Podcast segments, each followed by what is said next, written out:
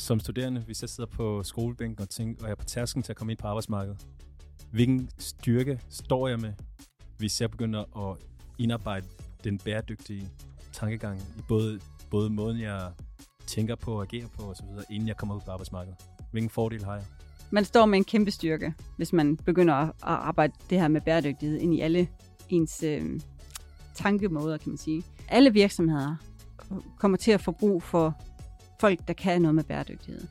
Fordi det er noget, som skal ud i alle aspekter af alle virksomheder. Det er ikke noget, som kun skal være op på direktørgangen, det her. Det skal være den, der sidder ud og skal, altså, alle dem, der har beslutninger rundt omkring, de skal vide noget om bæredygtighed, have det her inde på ryggraden. Hvordan er det, man agerer? Hvordan er det, jeg kan tage stilling til de her ting med det aspekt med mig? Så det er super vigtigt. Og hvis du har et øh, budskab, du gerne vil give til den kommende generation, eller den her generation af studerende, hvilket budskab vil du øh, efterlade dem med?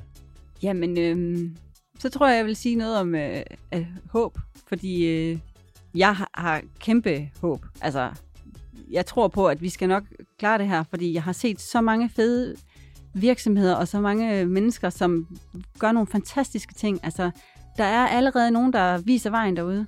Så øh, det er bare at kaste ud i det og tro på det, og altså, vi, øh, ja, der skal være mange flere. Så øh, ja, det, jeg tror, det bliver fedt.